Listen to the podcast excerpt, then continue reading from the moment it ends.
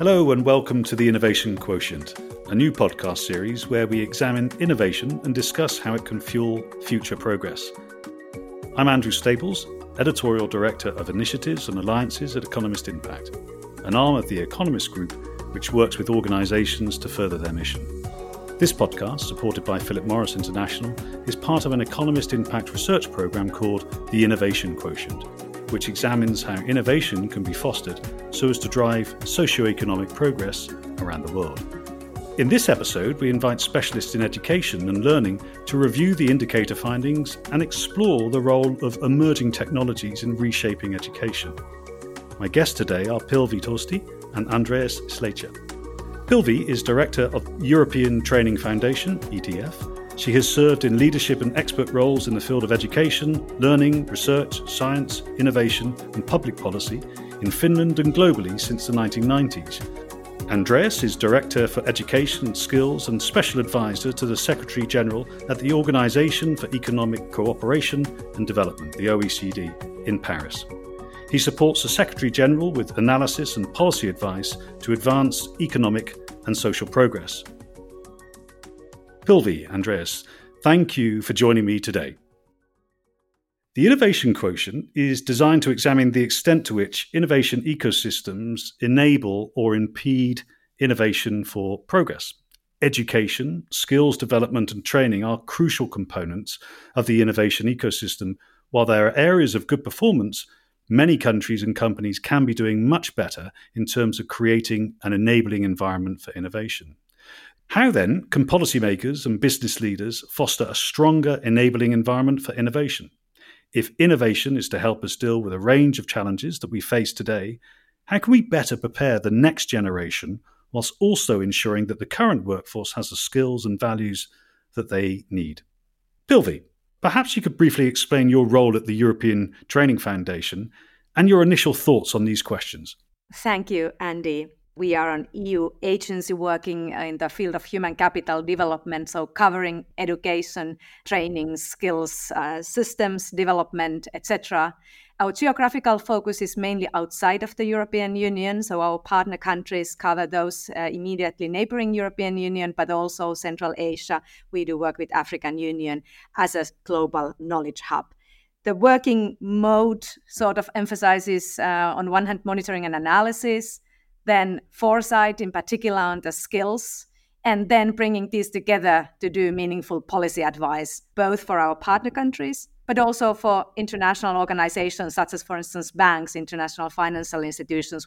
And coming to your large questions, education and skills level. So in order to enable innovation, societal and economic, we need high level of education and validated skills levels.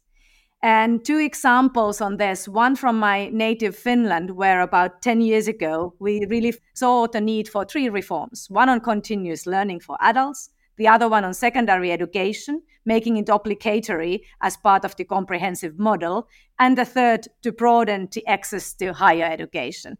And if we look at our partner countries in the European Training Foundation, we see that the vocational education systems are very open to innovation in a sense that they do want to open their doors, both in terms of learners and in terms of also businesses to come in. But this sort of place of theirs as part of national, for instance, innovation ecosystems is the one that is lacking. So in that sense, the first element, the level of education and skills needs to be looked at, and it's through reforms. And I think the Finnish statistics really show that those reforms also worked. We are now getting our young people to secondary education, to higher education, and adults more and more to the continuous learning mechanisms. That brings to the second enabling, I think, factor, which is lifelong learning at large. We have aging populations in different parts of the world. We also see it in our partner countries, even they are from Central Asia, North Africa, Eastern Europe. So therefore, you would really have the need to upskill and reskill the adults that are currently working, for instance, in sectors that will probably diminish in terms of jobs. And the upskilling would need to happen in the fields that are rising, for instance, digitalization and green. However, education systems focus on the youth. So we have this paradox or puzzle where we don't see the focus on adults, even we know what the aging pyramid is. And this needs a rapid change towards lifelong or continuous learning system. Then I think the third element needs to be leadership. And that's leadership in political decision-making, that leadership in schools, that's leadership in finances. But unless you look at the leadership, it's hard to talk about enabling. And I will close by saying there is the question of equity. It's a generational equity. It's a geographic equity. Inclusive systems seem to be more efficient. Inclusive systems seem to bring about innovation, both societal and economic.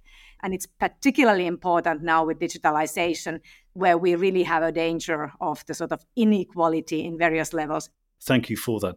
Andreas, if I could come to you and perhaps get your initial thoughts from your vantage point at the OECD, but perhaps also reaching back into your other experiences around international education. Yeah, we still have a very industrial approach to education.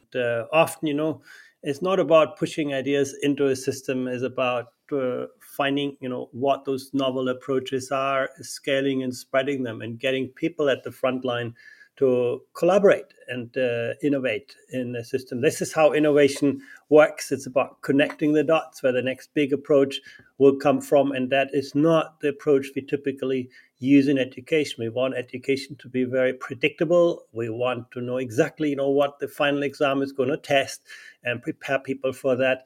And that is often not conducive to the innovation. When we at the OECD surveyed teachers some years ago, most of them would tell us, I'm rather penalized than rewarded for bringing new ideas into the system. And the other part of the equation is that the kind of things that are easy to teach and easy to test have also become easy to digitize, to automate these days. This world no longer rewards you just for what you know. Now, Google knows everything. The world rewards you for what you can do with what you know. And again, that is not something that education often recognizes and rewards.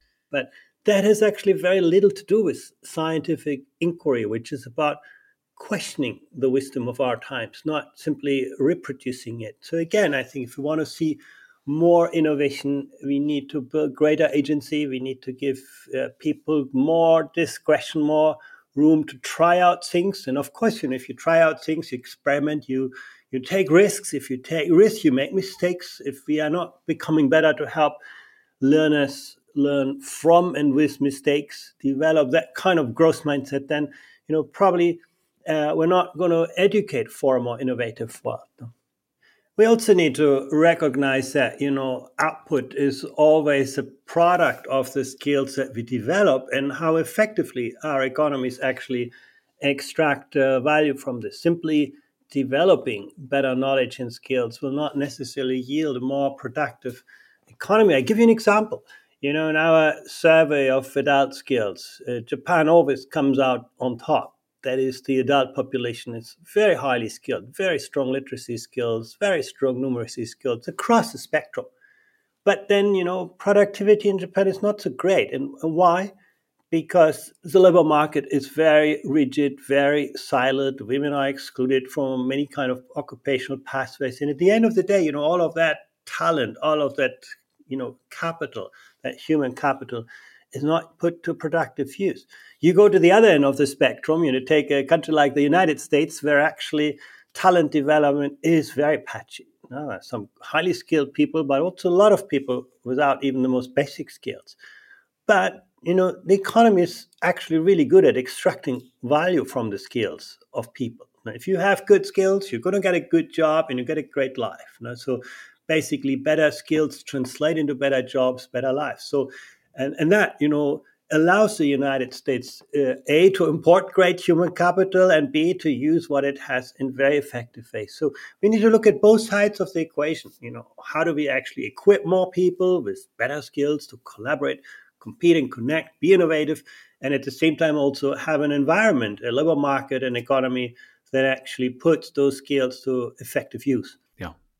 I had the opportunity to work in the Japanese secondary and tertiary education system, and I can see some of the challenges there, which let me just sort of stay with that at the moment. China, Singapore, Hong Kong all of these locations take the top slots when it comes to secondary level outcomes in maths and sciences, but it's the UK, it's the United States, it's Germany that take the top spots in tertiary education.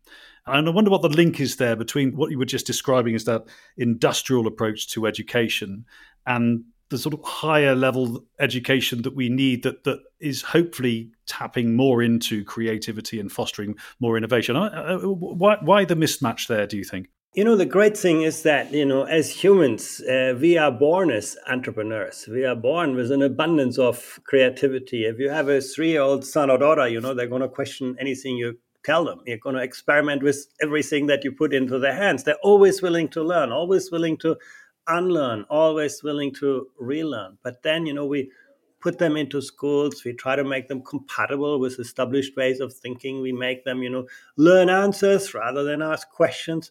And then we get surprised when we sometimes lose that energy of that 21st century, that creativity. You know, we recently did a survey where we looked at creativity among 10 and 15-year-olds. And in every jurisdiction, we found that 15-year-olds reported lower levels of creativity than 10-year-olds. If I would tell you in mathematics, you know, your 15-year-olds do worse than your 10-year-olds, you would say, well, I'm crazy. You know, education always adds value. But, you know, not necessarily. Maybe our way of education actually takes away some of that, you know, ingenuity, entrepreneurship, creativity with which we are born, because it rewards compliance over innovation. Lovely. But just on that point, and to pick up, Pilvi, what you were mentioning earlier on, the importance of equity within education and learning systems. I mean, one thing that we pick out in the innovation quotient is the cost of education, and the United States and Britain come out at the bottom of that scale. It's very expensive. What's working in terms of creating a more equitable education system, particularly when it comes to higher education? Will you allow me also to go back to the, I think, very important point of this industrialized age of? So I'll do that probably first, and then I come to your question. Please. I think it's very important to recognize how were actually our education systems created. They were created to serve the industrial age in the 19th century. And we are in a very similar systems in most of the places in the world still. And therefore, I think a very interesting approach at the moment is to look at the sort of internationalization and globalization of education that I have started to see in particular in vocational education when working in the ETF and European Training Foundation. Some time ago, we wrote with colleagues from India and New Zealand an article about global vision for education being needed. And in that, we were sort of developing more from the sort of technological side that we have platforms now. So I think moving from the industrial 19th century model to global approaches would still cater for local needs. Then when it coming to sort of spending and equity, it's very important to keep these two questions together, that how much is spent on the level of a country and what is the efficiency.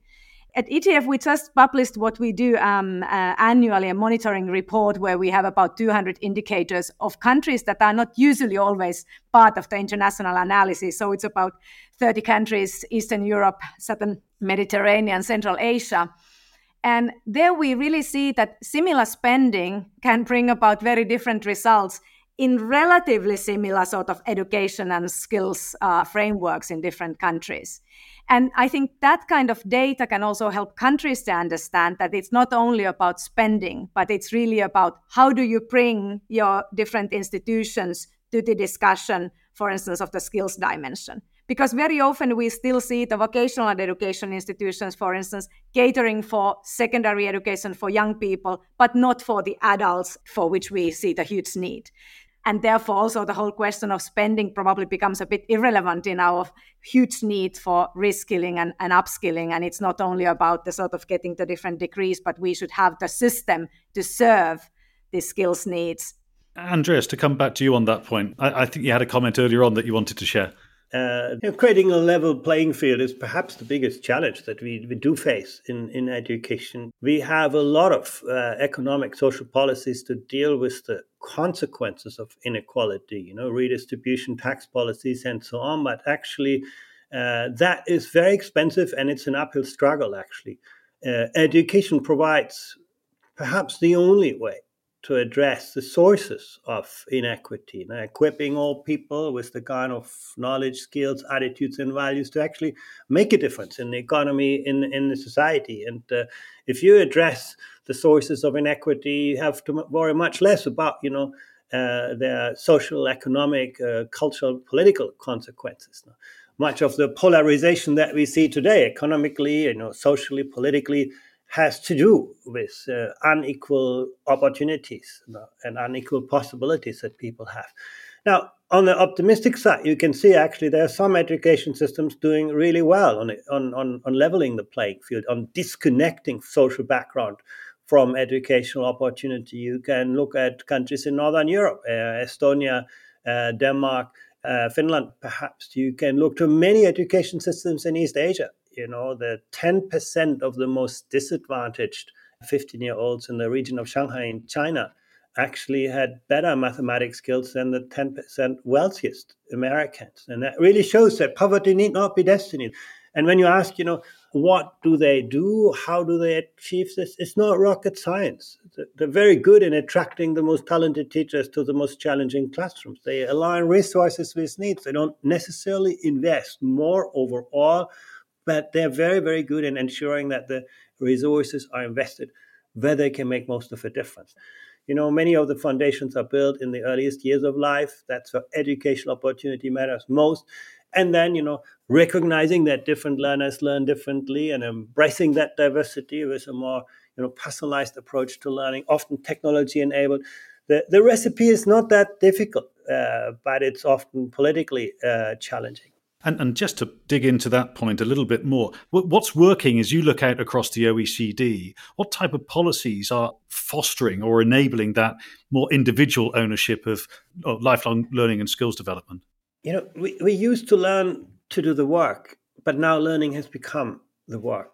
It's no longer about accumulating learning once in your life, getting a degree and a qualification, but being able, being willing, being open to new opportunities, being able to upskill and reskill, seeing yourself every day in a new world. And it also means we need to move away from very lumpy degrees and qualifications to giving people greater ownership over what they learn and how they learn best and where they learn best. And then when in their life is the most appropriate time for acquiring new knowledge, new skills, new attitudes and values.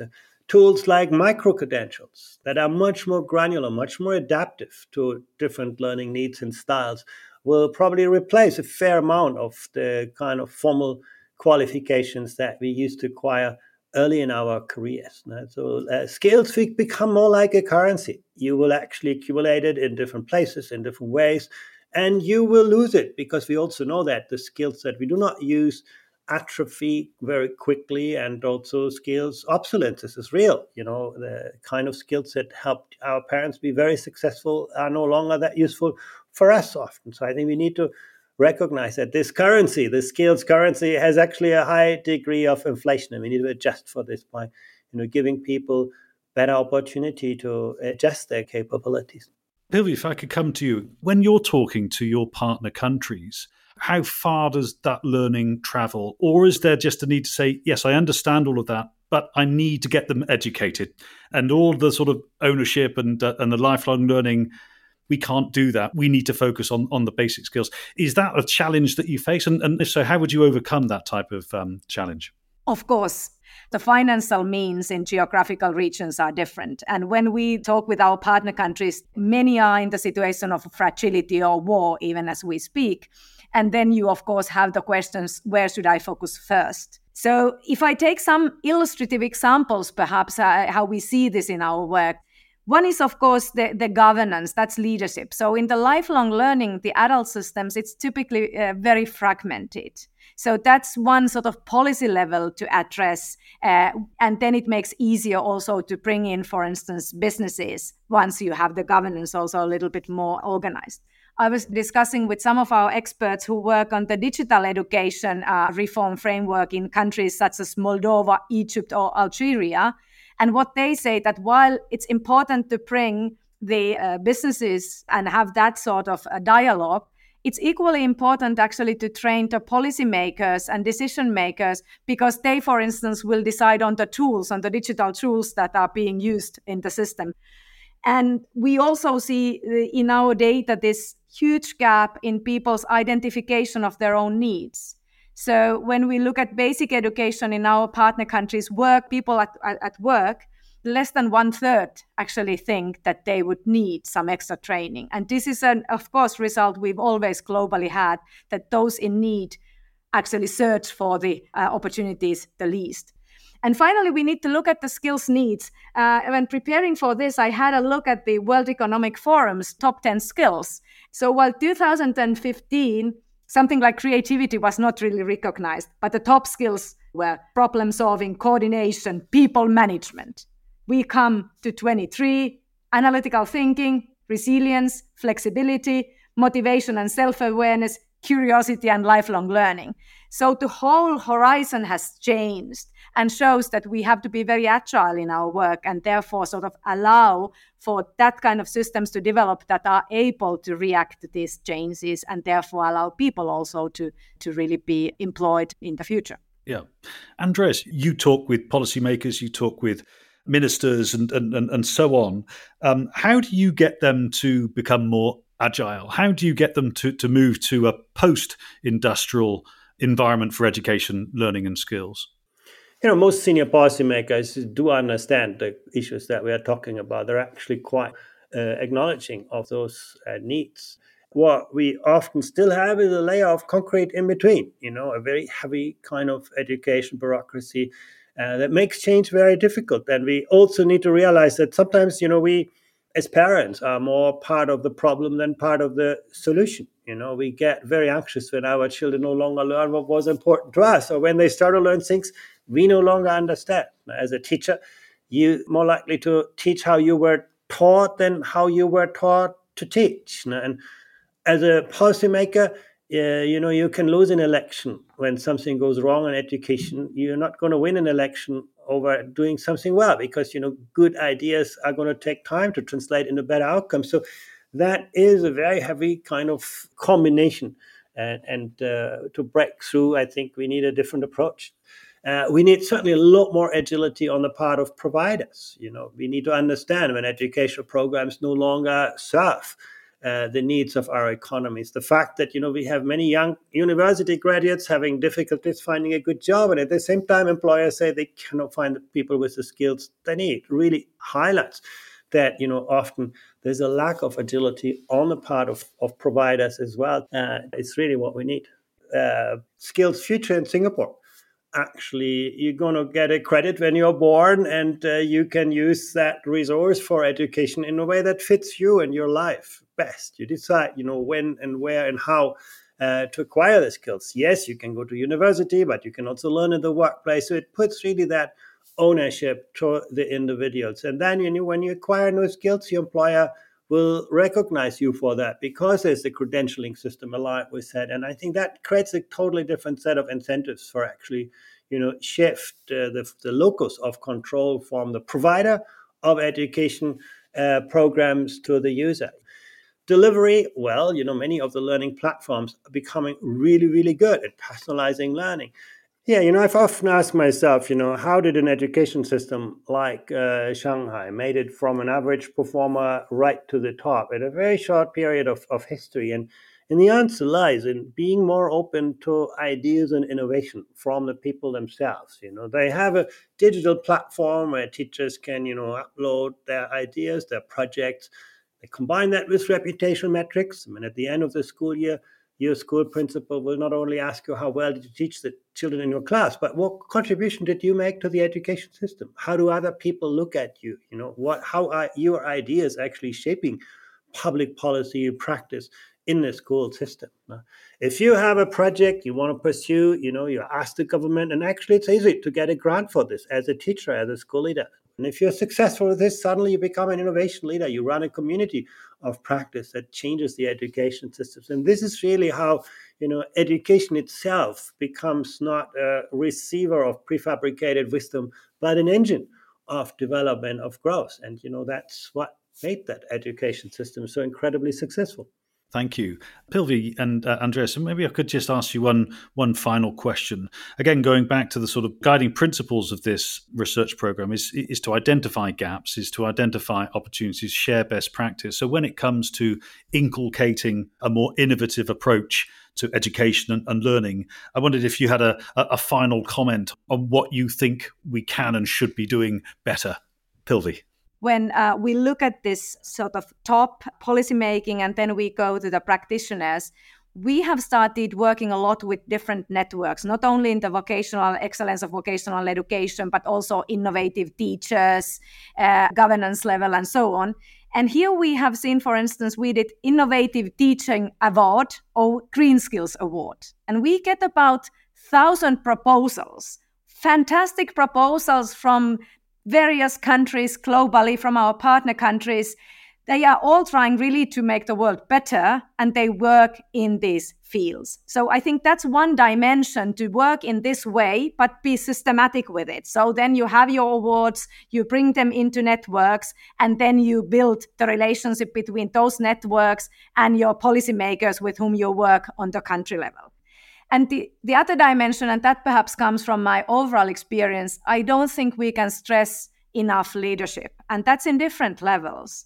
It's a leadership at school and educational institution levels and autonomy there. And unfortunately, we see in our data that those people working in those positions currently are supported quite little, actually, for instance, to improve their skills and so on.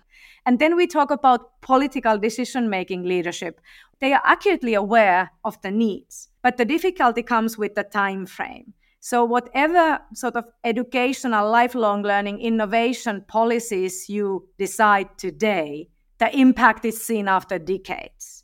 So that is the mismatch that is hard for anyone working in a sort of democratically chosen position or even as a civil servant. And for that, you will need convincing data to help these decision makers to really thrive. And so I close by what I started with, that in my native Finland about 10 years ago, we recognized that my generation, born in mid-70s, is to be the highest educated generation, not the younger ones. And that was a shocking result, right? So then from that observation and statistics grew the policies that are now then have addressed the secondary education was made obligatory as a reform that equals to 1960s comprehensive education, making higher education more available and addressing continuous learning. So policymakers need that data in order to take the leadership, because it's not probably the results are not seen in their lifetime. So to conclude, innovation happens in all levels and we need to connect them, and then we need the data to help the innovation to travel, because innovations don't travel easy. Thank you very much. And Andreas, also coming to you for your final comment.